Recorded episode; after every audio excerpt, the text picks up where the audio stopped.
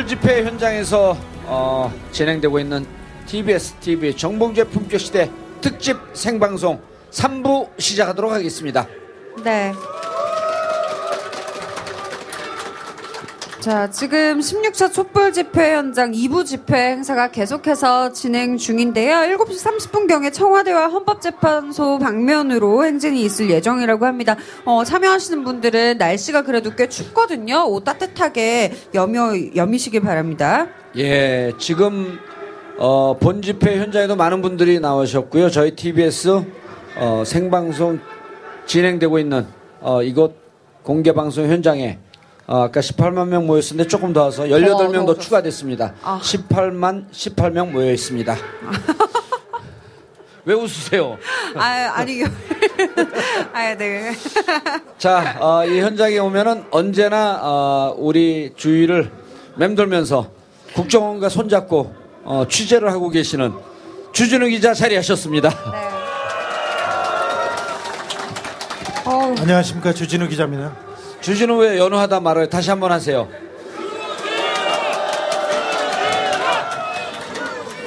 예.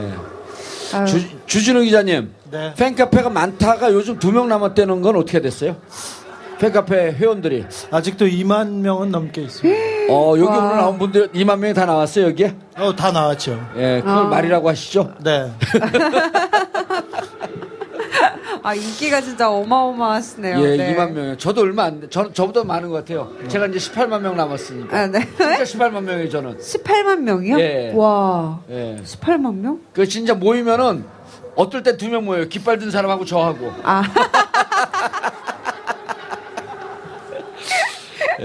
아, 정봉주. 의원의 네. 전성기는 어, 감옥에 가셨을 때였어요. 예. 나오고, 마, 나오고 나서 인기 뚝 떨어졌습니다. 예. 다시 요즘 좀 물 들어오는 것 같은데. 어, 저도 좀 그렇게 생각합니다. 어, 예. 정봉주 의원이 종편에 나가서 종편에 나가서 종편 패널들을 제압하는 걸 보고 캬. 다시 그 팬들이 몰려든다는 제보가 있습니다. 정신 예. 차리십시오. 네. 자, 조기 대선 국면에 들어가고 있죠. 네, 그렇습니다. 예. 어, 제 이재용 삼성 부회장이 구속됨으로써 탄핵은 거의 어, 눈앞에 왔다고 볼 수도 있습니다.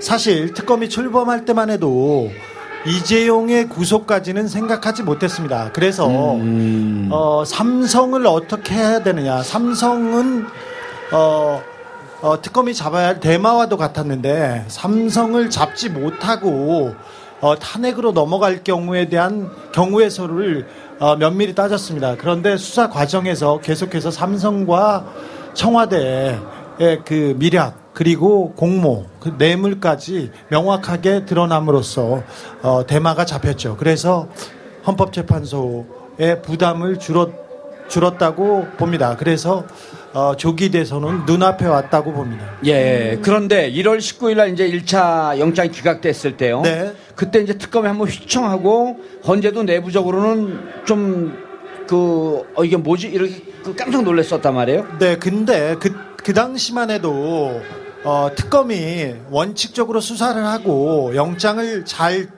잘 준비해서 영장을 어, 치면 그, 잘 될 거라고 구속 영장이 떨어질 거라고 생각해서 영장을 썼을 때 거기 핵심 관계자가 예, 얘기가 어, 아름다운 영장이었다. 그리고 완벽하게 준비를 해서 영장을 받아들이지 않을 수 없었다. 이렇게 생각했는데 어, 근데 사법부가 가장 무서워하는 권력이, 권력이 청와대 정치 권력이 아니라 삼성이라는 거를 간과하고 있었어요. 그래서 영장이 기각됐을 때 그 부분에 대해서 굉장히 어, 통탄했었습니다. 예. 어, 영장은 그때도 이미 완결성을 거의 갖췄다고 저는 보고 있습니다. 그렇죠. 그런데 어, 특별히 특별히 그 어, 법조 귀족이라고 불리는 그 판사들이 특별히 삼성과 그리고 재경부 재경부에 대한 영장이 굉장히 인색하고 거의 발부된 적이 없었어요. 그런데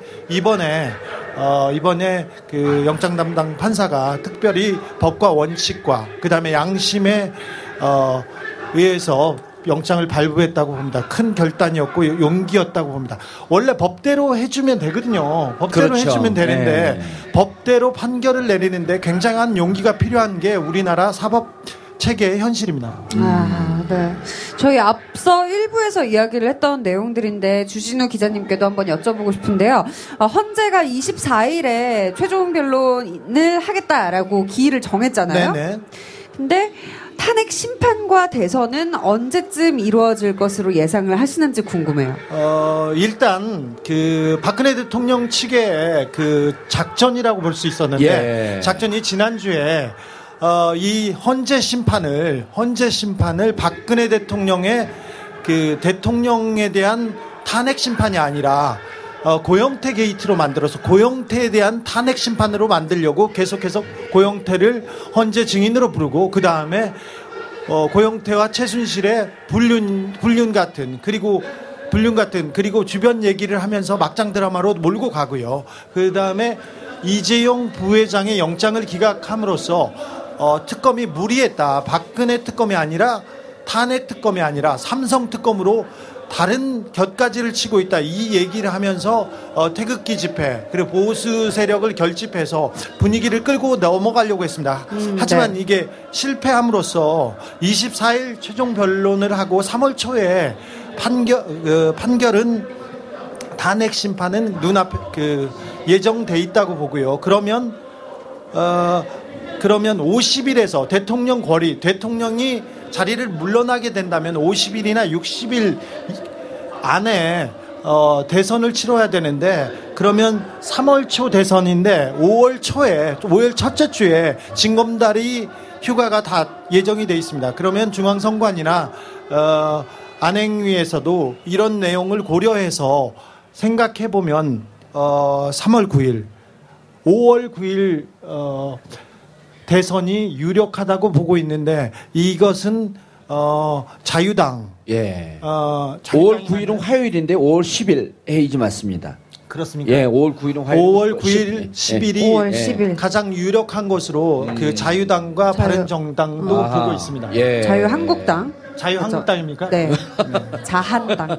자한당. 네, 예. 자한당. 알겠습니다. 근데 어 이제 탄핵이 기각될 가능성을 아예 배제할 수는 없다. 아 그렇죠. 예. 어 새누리당 새- 아, 죄송합니다. 자, 자유한국당 자, 자유당입니까? 자유당으로 자유- 불러요. 예. 아직 어. 자유당과 그리고 네. 청와대 그리고 어 지금 권력을 가지고 있는 분들이 가장 가장 주력을 두고 있는 게 헌재에서 헌법재판관 한두 명을 설득해서 설득해내서 그 사람들의 어 그 의견을 예. 그 의견을 바꿔서 지금 거의 대부분 음 이거는 뭐 제가 취재한 내용이니까 모르겠지만 거의 거의 결정이 섰다고 봅니다. 그래서 예. 몇 사람이 어 기각 결정을 하며 함으로써 어 대통령이 어 대통령이 지위를 찾고 그 다음에 그 이후에 어 이 헌재가 만약에 기각을 하면 국민들이 받아들여 받아들일 수 없지 않습니까? 그렇죠. 어, 네. 촛불을 든 것처럼 어, 촛불을 들고 나오면 그때부터는 법적으로 인정된 부분이고 법적으로 대통령의 지위를 지켰기 때문에 지금 시위는 불법 시위다.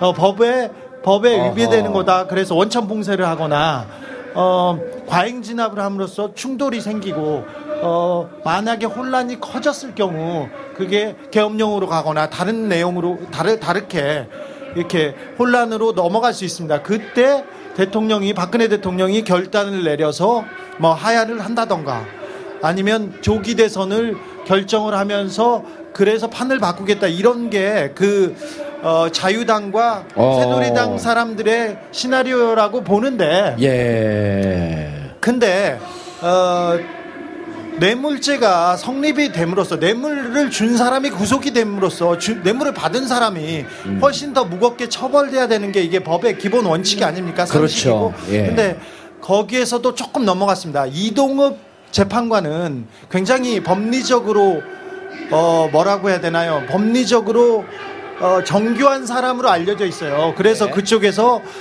어, 어렵게 모셨습니다. 그 헌법 재판소로 어, 박근혜 대통령 탄핵 재판이 갔을 때부터 박근혜 대통령 주변에서 일차적으로 모시고 싶었던 사람이 이동욱 재판관이었습니다. 그런데 처음에 간다고 했을 때 다 말렸어요. 가족들이 말리고. 어, 이동욱 재판관이 그 의지하는 스님도 말렸어요. 오. 어, 뭐 알렸는데 어, 가야 된다고 하면서 논리가 뭐였냐면은 어, 박근혜 대통령이 잘못은 했지만 뇌물죄가 적용되지 않았기 때문에 탄핵절 탄핵될 정도의 큰 중죄는 아니다 이 얘기를 했었는데 아. 그래서 이동욱 재판관이 재판에 나와서 계속해서 또 해서 하- 얘기한 논리가 뇌물죄 적용이 안 됐기 때문에 탄핵은 무리하다 이게 논리였는데 네. 뇌물죄가 적용이 됐네. 어떡해요. 아하. 그래서 자기 발등을 지금 찍고 있습니다. 발등을 아이고. 찍었네. 예. 예. 그래서 어, 탄핵 기각은 쉽지 않지만 그래도 어, 그분들은 돈이 있고 권력이 있고 지금 음. 어, 자리에 그대로 있습니다. 사실은 이 정권이 박근혜 정권이 뭐 움직이거나 뒤로 물러난 것처럼 보이지만 그대로 있습니다. 박근혜 대통령은 텔레비전 보고 계시고요. 어, 다른 사람들은 다 그 자리에 있습니다. 박근혜 정부의 2인자 황교안이 대통령 직무대행을 하고 있지 않습니까? 예. 오직 이 정권의 최순실 여사만 뒤에 물러나 있는 거지 나머지는 그대로 있다고 보니 그 사람들은 뭐든지 다 할 겁니다. 어, 박근혜 대통령 주변 사람들을 보면 그 그런 얘기예요. 우리가 어떻게 잡은 정권이냐. 피땀 피가 아니라 어, 한강을 건널 때 쿠데타 할 때 자기네들 목숨을 걸었고 자기네들 피를 흘리고 잡은 정권이다. 그래서 자기네들은 죽지 않으면 물러나지 않는다. 이런 어허. 얘기를 자주 하는데 어떤 수단과 방법을 가리지 않고서라도 가리 어, 가리지 않고서라도 정권을 뺏기지 않겠다는 생각은 아직 있어요. 예. 그래서 어, 아직 마지막까지 기대 볼수 있는 게 헌법재판소의 재판관들입니다. 어, 아시다시피 헌법재판소의 재판관들이 뭐 그분들이 법에 따라서 잘 판단을 해주리라고 믿고 기도하고는 있습니다만 그분들의 성향이라든가 그분들이 지금까지 해온 거를 보면 법이 그렇게 중요하던 사람이 아닙니다. 이명박 박근혜 정부 때 어, 임명된 사람들을 보면 어, 법보다는 권력 권력보다는 자기의 출세가 더 중요한 사람들인데 어, 여러 가지 역학 구도가 있습니다. 헌법재판소가 이번에 이그 탄핵 판결을 제대로 하지 않으면 어, 헌법재판소의 존재 이유가 없고 그리고 대법원에 비해서 훨씬 현저하게 자기네들의 가치가 떨어질 것이어서 여러 가지 구조상 예. 어, 기각을 하기 어렵겠지만 그래도 잘 모릅니다. 그래서 음. 끝까지 싸움이 끝날 때까지는 끝난 게 아니어서 눈 부릅뜨고 지켜봐야 됩니다. 예. 사실은 최순실 게이트가 처음 불거졌을 때 어땠습니까? 처음에는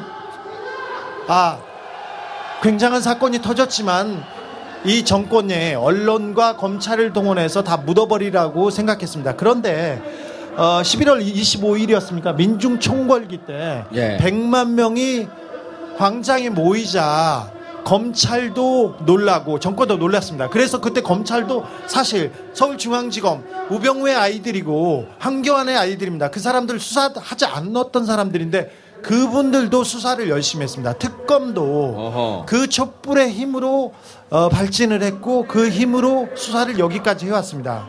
어, 이 촛불의 힘이 계속 영향을 미치고 있다고 생각하는데 그래서 저기에서 어, 사람들을 계속 동원하고 있습니다. 반대편에서는. 근데 어, 촛불이 꺼지지 않고 계속해서 함성을 외치면 헌법재판소에서 어, 법에 따라서 잘 판결하리라고 봅니다. 예. 음, 네. 그러면 우리가 지금 어, 오늘이 16차인데요. 다음 주가 어 25일이 2월 25일이 이제 17차가 되죠. 네, 16차 다음이 17차예요. 예. 그리고 그 다음이 18차예요. 네. 17차 다음은 18차예요. 네. 18차 이상하죠? 아니 왜 아까부터 18 계속 18만 얘기해요? 아니 박근혜 대통령이 정치한 지 18년 됐어요. 그렇죠. 아니 네. 그리고 뒤에 물러나 있었던 게 18년이었고요. 그렇죠. 네. 청와대에서 18년 있었습니다. 아니죠. 그 전에 18년 네. 있었죠. 18, 그 전에. 18, 예. 18. 예. 아, 네. 그런 아. 얘기를 하면서 좀 네. 부끄럽지 않아요? 네. 예? 부끄러웠어요. 자, 그래서 이제 어쨌든 1월에 들어서 사실 촛불이 조금 시들었었단 말이에요. 네. 그리고 1월 19일 날 이재용 삼성 회장 부회장이 네. 기각이 되면서 일부 언론에서 네. 특히 경제지를 중심으로 해서 왜 최순실 특검을 하라 그랬더니 삼성 특검을 하냐 네. 이러면서 삼성을 보호하는 네, 그렇죠. 삼성을 지원하는 듯한 기사가 쏟아져 나오면서 사람들이 깜짝 놀랐단 말이에요. 그렇죠. 어, 그리고- 이러다가 특- 기각되는 거 아니냐. 그리고 박근혜 대통령 주변 지지 세력에 이또 몰려 나오면서 이게 터닝 포인트처럼 돼 있었어요. 그렇죠. 4만 명이 나왔는데 210만 명이 나왔다면서 네. 서석구 변호사 막 감동을 하고. 네. 그러고 나서부터 이제 지난 주서부터 다시 이제 촛불 시민들이 좀 모이기 시작을 했는데 네. 오늘도 어 지난 11일 그리고 오늘 18일 오늘도 또 18일이네요. 오늘 왜 이러죠? 그래서 앞으로도 계속 촛불 시민들이 나와서 이걸 이 현장을 지켜줘야지 특검도 그렇고 헌재도 그렇고 제대로 갈 것이다. 냉정하게 예. 어, 생각해봐야 되는데 대한민국을 이끌고 나가는 사람들이 사실은 우리나라의 지도자 대통령을 비롯한 정치인들인 줄 알았는데 사실은 그 사람들이 어, 대한민국을 이끄는 걸 국민을 이끄는 걸 관심이 없었습니다. 사실 가장 중요한 시간에 주사 맞고 있었지 않았습니까? 점 보고 그런데 어, 대한민국이 잘못 나가고 있다고 해서 국민들이 촛불을 들고 나와서 바른 방향으로 이끌고 있습니다. 어, 주춤했습니다. 춥기도 하고 너무 많이 나오라고 하고 너무 많이, 많이 나오니까 지치기도 했었죠. 지쳤을 때 이들은 다시 다시 국민들을 짓밟고 자기 멋대로 가려고 했을 때 또 국민들이 그걸 알아차리고 그 사람들이 모여들기 시작하고 지난주에도 걱정하는 사람들이 나와서 어, 재판이 잘 됐으면 한다 이런 생각을 하고요. 이번 주에도 이 힘으로 어, 헌재를 흔들지 못하게 해야 된다 이렇게 보호하는 촛불이 어, 그 반대 세력에 맞서서 나오면서 이 조금씩 조금씩 방향을 바로 잡고 있는 것 같습니다. 예. 지금 이 탄핵 정국에 정치인이나 정당은 보이지 않습니다. 음. 사실 여러분들 국민들이 어, 여기까지 온 겁니다. 그렇죠. 국민들이 이 시대의 물꼬를 역사를 유유히 앞으로 전진하게 하고 있다는 것을 어. 올 때마다 느끼고 있습니다. 알겠습니다. 그러니까 지금 주진우 기자님 입장에서는 결국 탄핵 인용은 기정사실이고 네. 다시 국민들이 이, 부- 이 부분에 대해서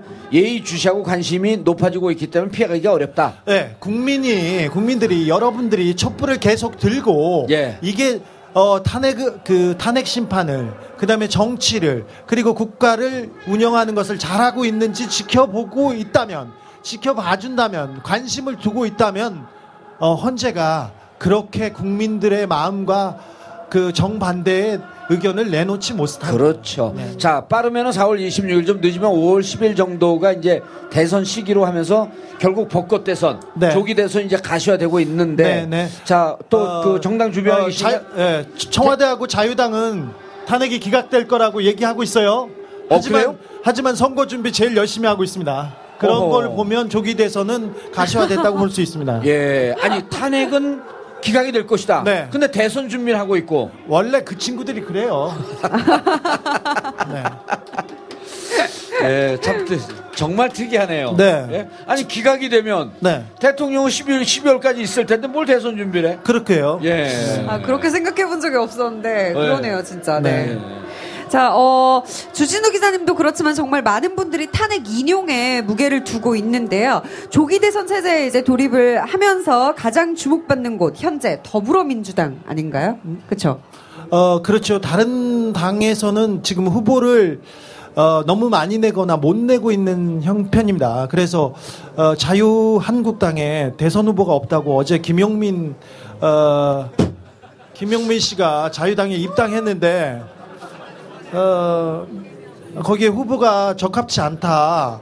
이런 얘기로 자기가 경쟁력이 있다고 계속 얘기해요. 그래서 제가 아 대선 출마하려고 들어간 거예요? 아 예. 오. 자기도 당원의 한 사람이고 그리고 예. 막말이면 자신 있다. 그 당과 색채를 같이 한다. 이렇게 하면서 들어가자마자 예. 어, 제명됐죠.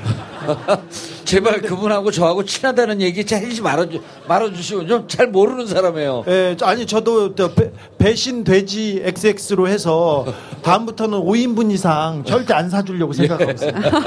아니 그러면 제명 아니 이유는 있을 거 아니에요. 왜 제- 제명한 이유는 명확하지 않아요. 그러니까 당을 조롱하려고 했다라는 고 얘기를 하는데 예. 조롱을 하지는 아직 않았나 봐요. 아니 김진태 동지 또 누구 동지 그러면서 태극기 물결로 대한민국을 뒤덮자. 네. 아 구호가 참 정체성이 맞는 것 같은데요. 네, 구호는 그런데 예. 어, 그간의 그 김, 김용민 어, 씨가 이렇게 보여온 행보와 그리고 그 다음에 어, 새누리당에 대한 비판 이런 것 때문에 어, 어, 좀 새누리당은 없어졌는데 뭐 기, 이게. 예, 기분이 나쁜 것 같아요. 예. 그래서 어 지- 근데 김용민의 걱정 중에 하나가 자유당을 대표할 만한 대선 후보가 없다.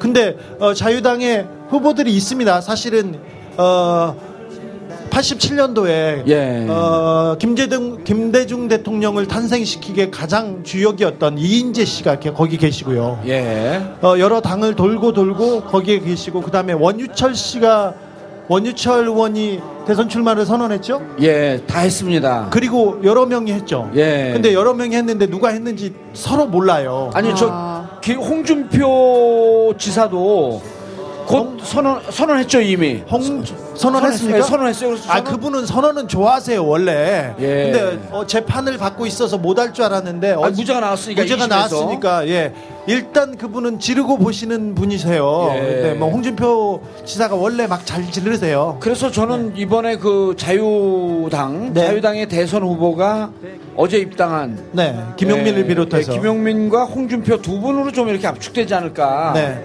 어, 각축전을 벌일 거로 예상을 했는데 네. 제명됐군요. 네 제명됐습니다. 예. 어, 변수가 참 창피합니다. 이런 방송을 하고 있는 게. 좀 그만하, 그렇죠. 예. 그만하시죠 이제. 어, 근데 자유당의 변수가 뭐냐면은 음, 황교안 총리 예. 총리죠. 어, 황교안 총리가 출마할 거라고 지금 대선 행보를 보이고 있어요, 사실은. 어, 그런데 주변에서 한 두 그룹이 있는데 어, 나가면 챙피를 당한다 이런 사람이 조금 있고요. 거의 대부분은 어, 이번 대선은 쉽지 않겠지만 어렵겠지만 어, 당을 그 접수해서 다 당을 접수해서 다음 번은 노려볼 수 있다. 그래서 이회창 총재가 예. 전 총재가 그 한나라당에서 그 전권을 가지고 그 총재로 제왕족 총재로 군림하던 그 시나리오를 그때 생각을 하는 사람들이 많아요. 그래서 아하. 황교안 총리가 마지막까지 초, 그 출마를 할 가능성은 높습니다. 아 출마할 가능성이 항상 높다. 네, 예. 당선을 당선 이유를 보고서라도 출마할 가능성은 높고 선거 이유를 보, 보더라도 네, 예. 지금 어, 보이는 행보가 대선 행보가 맞습니다. 음. 그분이 어, 저지르고 있, 아, 저, 아, 지금 어, 밟고 있는 행보가 대선 행보가 맞아서 예. 어, 막판 여, 여권 범 여권이 되겠죠. 여권의 후보로 음. 황교안 변수가 큽니다. 근데 황교안 황교안 총리가 지금 그 여론조사에 나오자마자 굉장히, 굉장히 곽강을 받고 그렇죠. 있다가 그 다음부터는 계속 어, 내림세입니다. 내림세. 어. 그 여론조사에서 계속 내리막길을 걷고 있어서 네. 이분이 끝까지 어떤 선택을 할지 잘 예. 그, 그, 그 판이 판이 자기한테 유리하게 음. 아주 유리하게 돌아가지 않으면 이 사람은 결정을 하지 못할 가능성이 있습니다. 주 기자님 개인적으로 황교안 대행과 친하시죠? 아, 안 친해요. 아니 같은 동문이시잖아요. 아니요, 안 친해요. 같은 동문 아니세요? 아니 그런 거하고는 상관없어요. 어 친하지 않으세요? 네, 네. 두 분도 동문이시고. 네, 동, 하나도 안 친하잖아요. 네. 그런 거랑 똑같은 거 아닐까요? 어디다 들이대세요 그걸? 아니 그런데 이제 그 처음에 네. 사실 이제 2014년 4월 7일인가 4월 8일 날 대정부 질문을 통해서 한민석 의원이 자기가 최순실이라고 하는 이름을 세상에 좀 제일 먼저 알렸다. 맞습니다. 그때 이제 어 승마표 문제 갖고 네, 그때- 대정부 질의를 했죠. 네, 그때 하지 말라고 조금 더 준비해서 하자고 했는데 예. 혼자 가서 자, 질러버렸어요. 어쨌든 했습니다. 그래서 네. 근데 이제 지난해 10월에 네, 어, 그 7월에 7월에 사실은 조선일보에서 먼저 보도를 했고 네. 그다음 9월에 한겨레 신문, 경향신문이 잇따라 보도를 하면서 네, 이게 커졌는데 10월쯤에 네.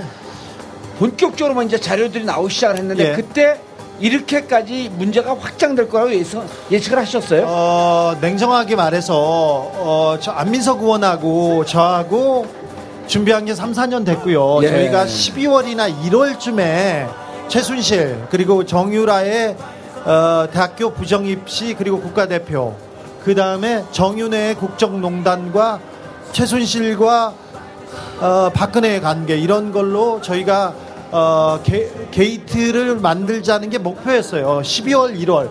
어, 왜 그러냐면 저희는 어, 이 그 우리나라에 있는 언론과 권- 그 권력기관이 모두 최순실과 박근혜한테 잡혀 있어서 음. 제대로 보도하지 못하리라고 봤어요. 하지만 예. 12월 1월부터는 차기 대선 후보가 나오고 대권 레이스가 벌어지면 박근혜 친박 말고 반박 후보들이 그러니까 여권에 있는 반, 반박 후보들이 치고 나오면서 이 문제가 검증되고 불거지리라고 생각했습니다. 아, 그게 저희의 쪽에서, 작전이었습니다. 반박 쪽에서 이제 친박을 공격을 하면서 네. 이 국정농단 어떻게 할 것이냐. 네. 아, 이 그런데 그 부분이- 시기가 좀 빨리 온 거네요. 그렇죠. 근데 그래서 처음에 나왔을 때 나왔을 때 언론이 그, 렇게 내달리지 못했습니다. 예. 그리고 검찰로 넘어갔을 때 우리나라 검찰이 지금껏 박근혜 검찰이 언제 명확하게 문제를 그 밝혀본 적이 있- 없, 없지 않습니까? 정윤회 그렇죠. 예. 게이트는 이미 몇 년 전에 발,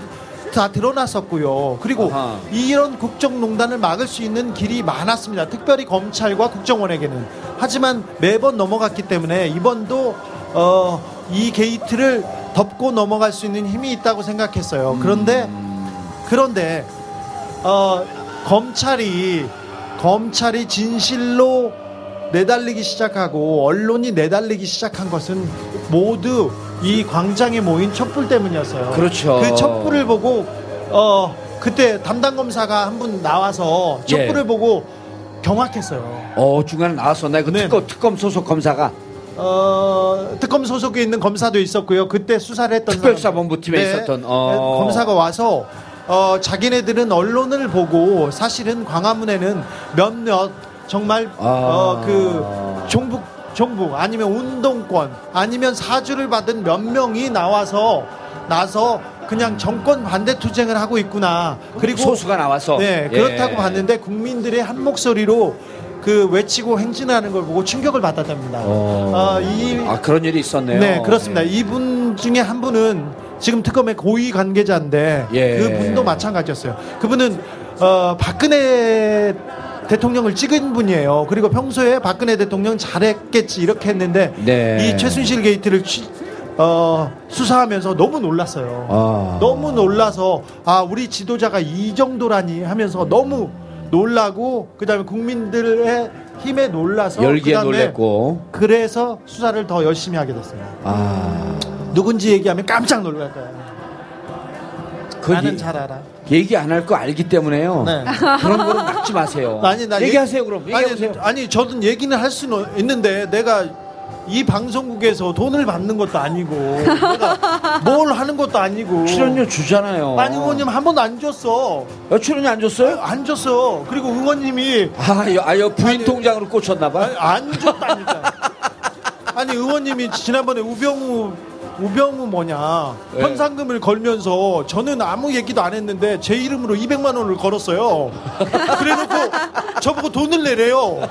그래서 그러면 알겠어요. 돈을 내면 자기가 취재를 보내주겠대. 음, 알겠어요 하고 돈을 냈거든요.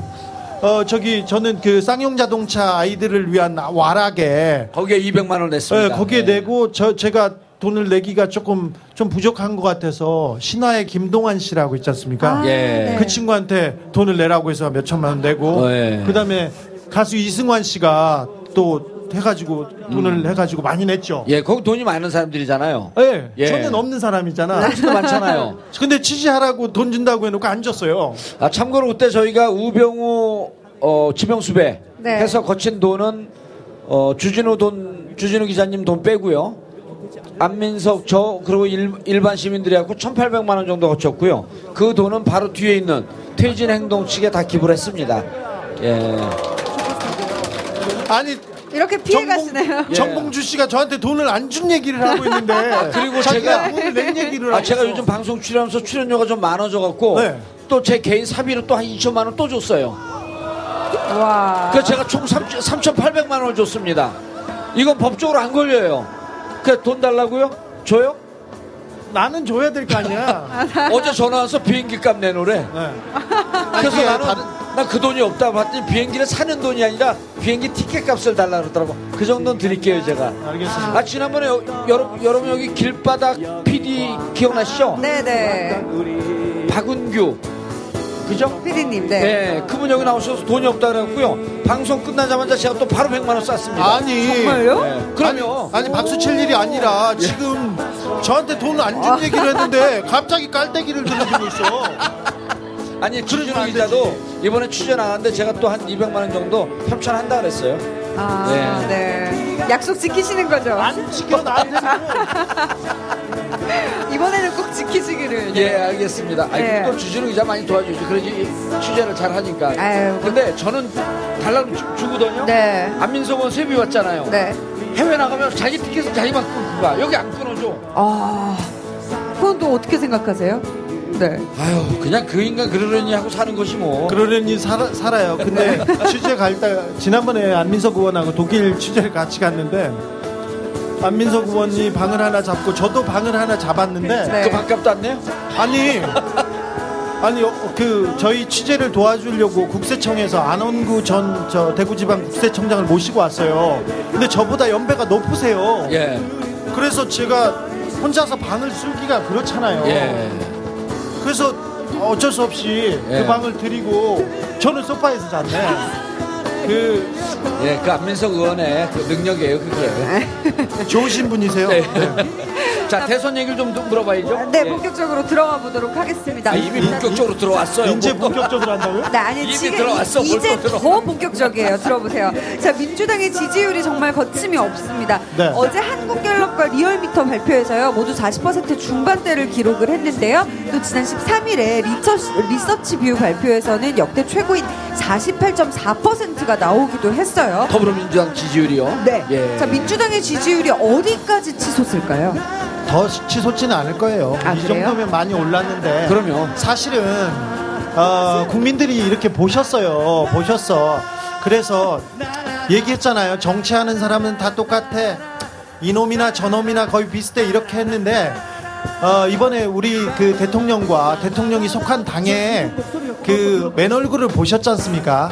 자, 어, 최순실 사건이 처음 터지고 우병우 우병우의 전행이 벌어졌을 때 우병우에 대한 비판이 국회에서 제, 제기되자마자 제기되자마자 새누리당에서 뭐 했습니까?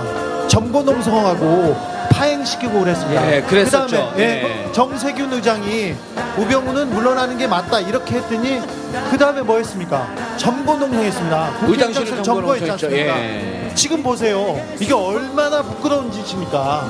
자, 지금도 환노위 파행시키려고 하지 않습니까? MBC니 환경노동위원회가 잘 움직이고 그리고 지금 상황은 위중하고 위급하지만 국가는 앞으로 나가야 됩니다. 그래서 국회는 일을 해야 됩니다. 그러자마자 환노위를 파행시키고 있지 않습니까?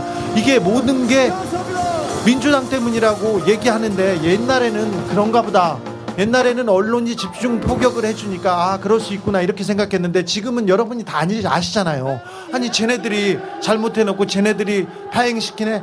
그래서 그런 부분 때문에 민주당에 대한 상대적 지지율이 높아질 뿐이지 네. 이 탄핵 정국과 이그 이 민심 그리고 국가를 이렇게 되- 되돌리려고 하는데 민주당이 크게 역할을 한 거는 별로 없어요. 예. 네. 그래서 그래도 예. 네. 그래도 이제 어쨌든 그나마 이제 전에 많이 비판을 하고 20% 초중반에 머물러 있던 민주당 지지율이 탄핵 정국에서 네. 그 전에 보다는 더 적극적으로 시민들과 함께 하고 네.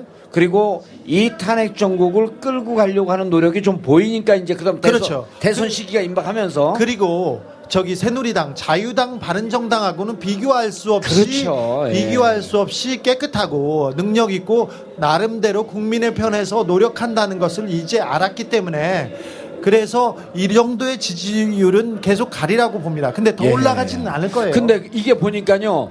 97년도 김대중 대통령이 대통령 당선된 이후에 네. 그 이듬해 98년도에 국회의원 선거가 있었거든요. 네, 잠깐 그때 잠깐 40%를 넘었다가 지금 자그마치 이게 19년 만에 이래요. 네.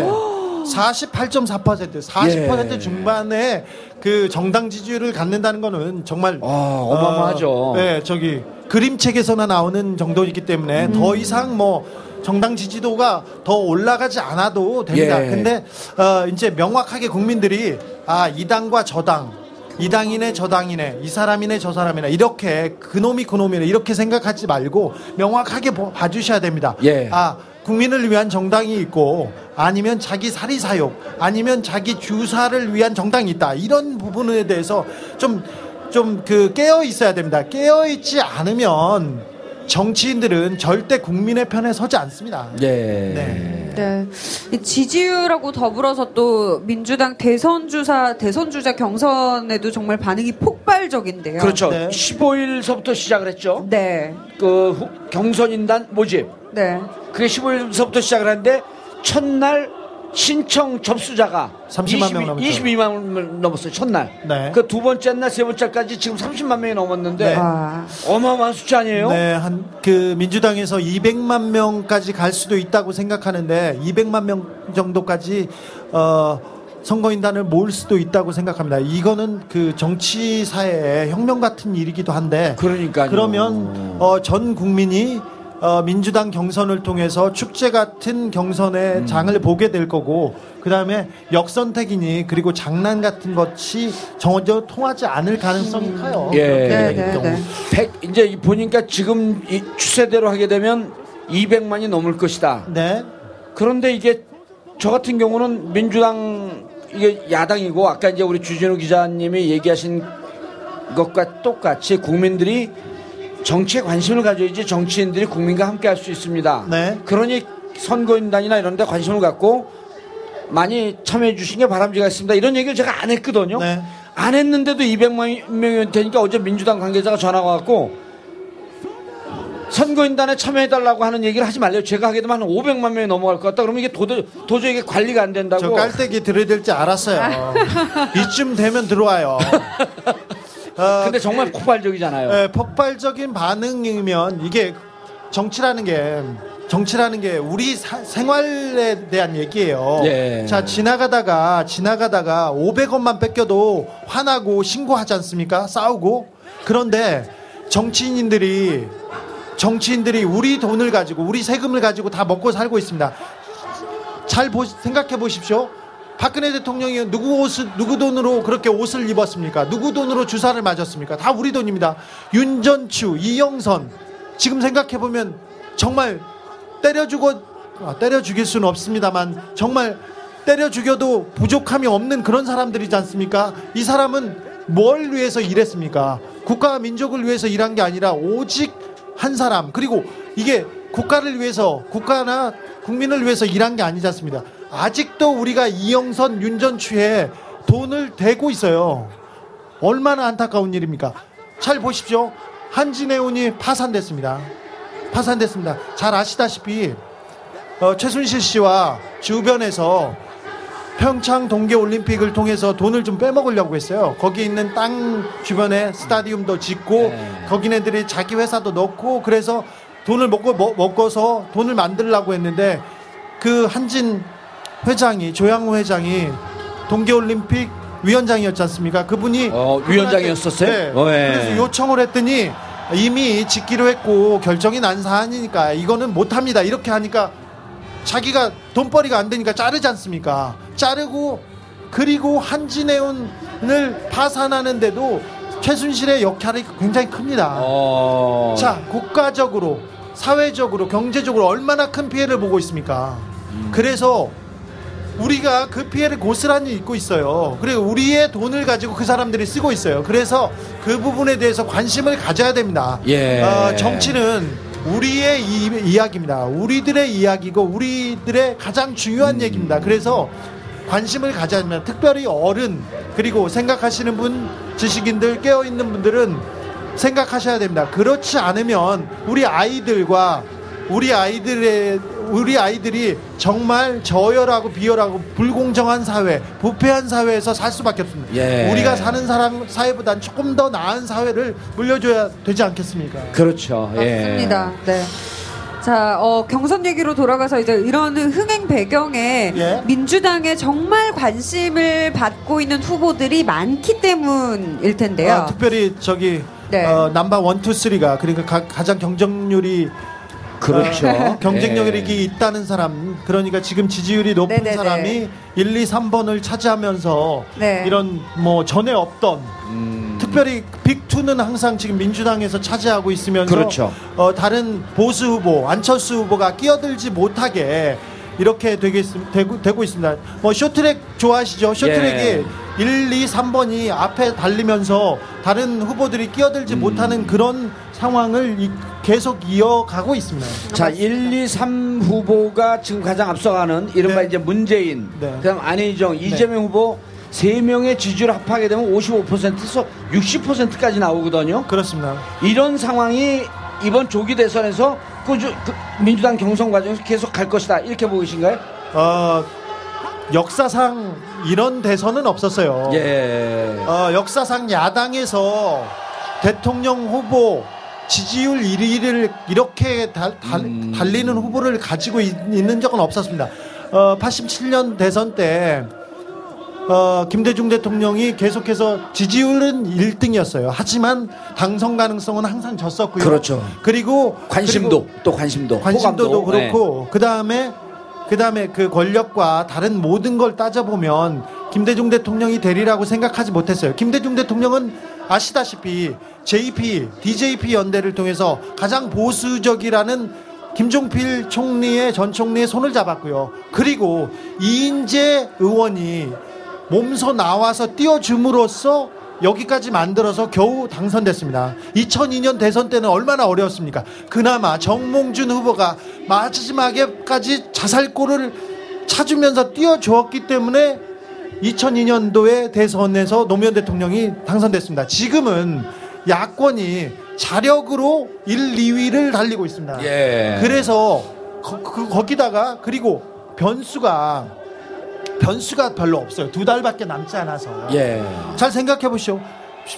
뭐한 레이스를 1년 동안 달리면 누구도 달리고 누구도 오고 검증 받을 기회가 있어야 되는데 어 사실은 그럴 기회가 별로 없어요. 자유당과 보수당에서 사람들이 얘기가 나오는데 유승민 유승민 후보가 지금 바른정당 후보로 지금 뛰고 있지 않습니까? 예. 근데 그 탁구 선수 유승민과 저기 국회의원 유승민하고 거의 지지도 어, 인지도가 비슷해요. 그래서 시골 아저씨들이 유승민을 잘 모릅니다. 예. 그리고 저기 자유당에서 김 깜짝 놀랄만한 후보라고 김진 그 전 중앙일보 논설위원이 나왔지 않습니까? 저도 깜짝 놀랐어요. 그 양반.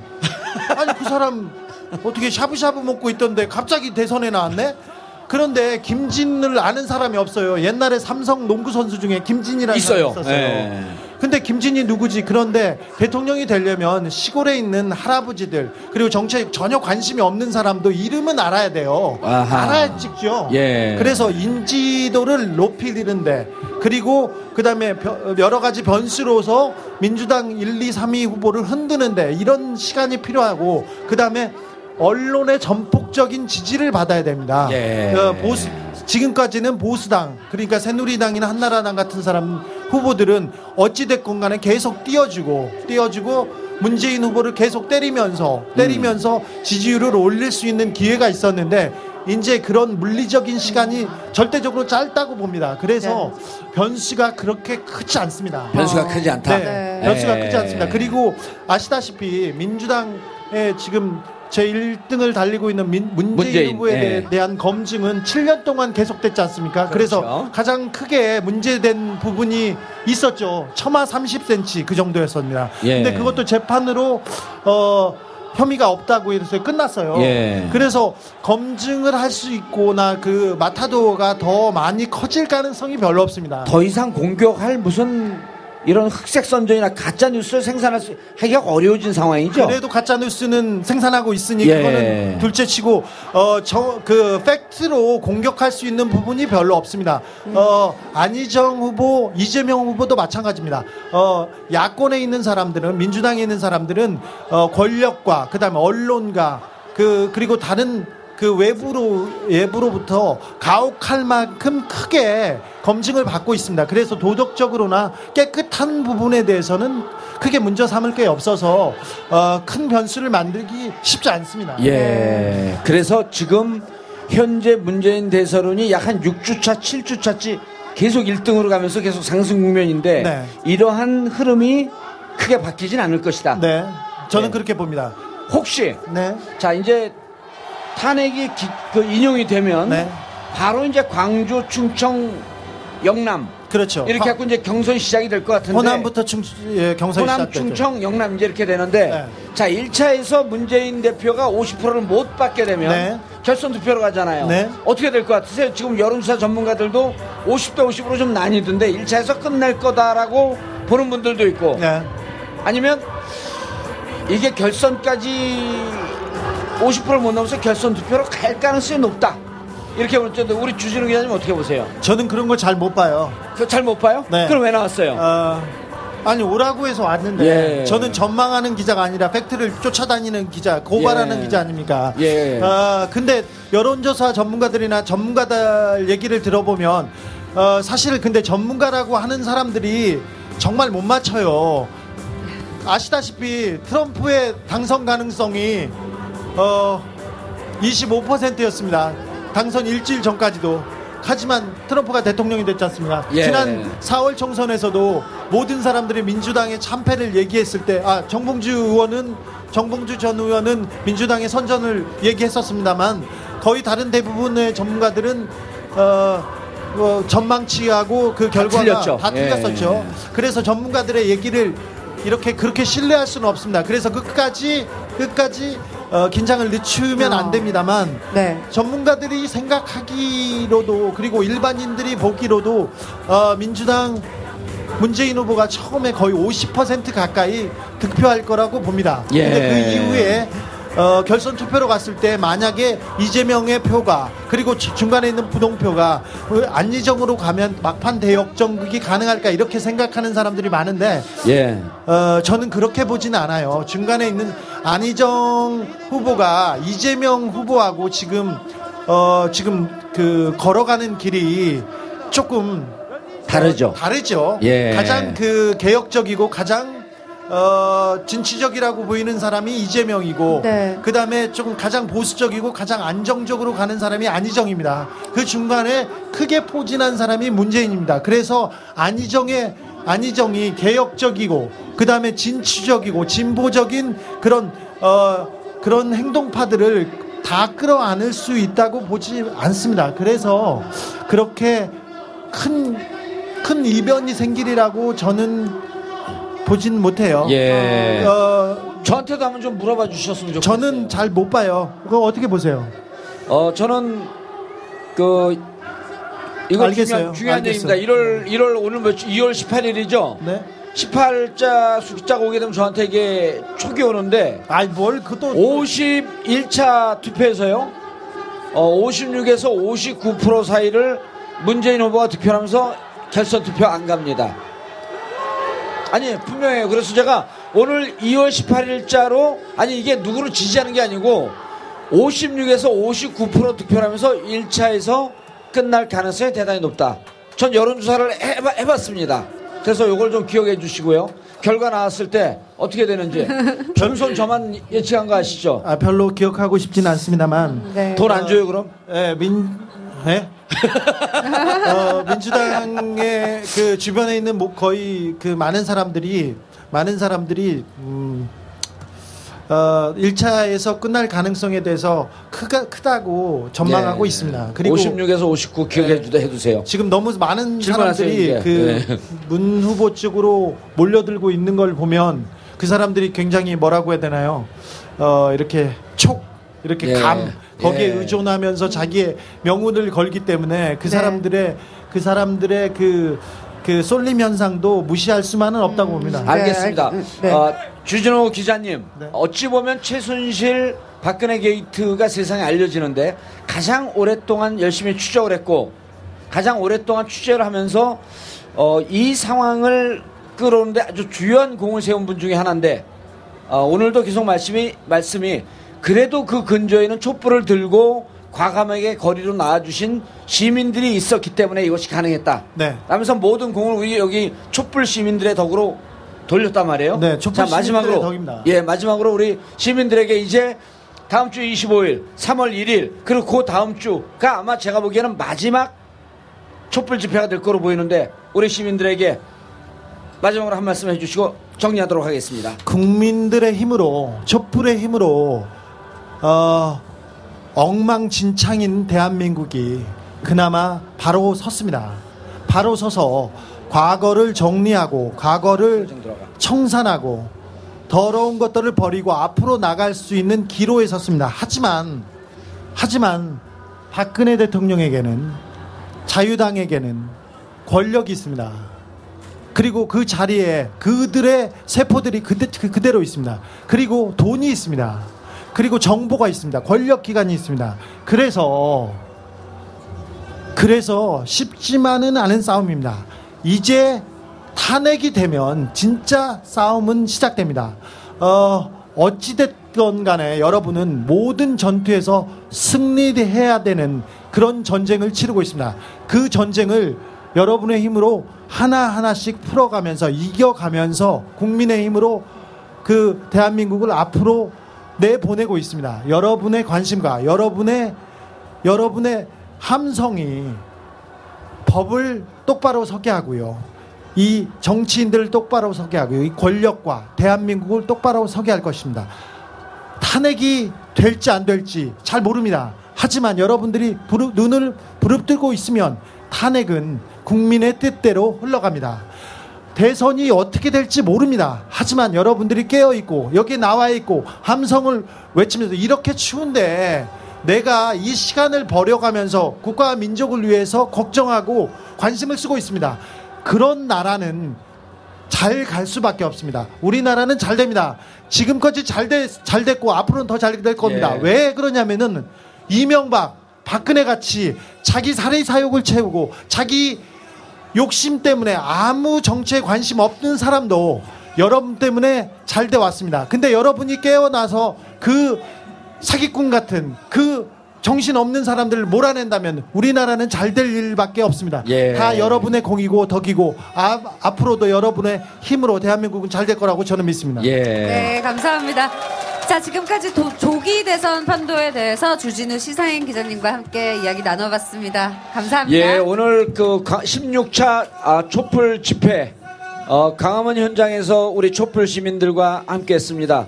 저희는 어, 2월 25일, 3월 1일 계속 이 현장을 지킬 것이고요. 어, 우리가 촛불이 촛불이 처음에 광화문 광장에 퍼졌을 때 이른바 친박 집회에서 한 국회의원이 이렇게 얘기했습니다.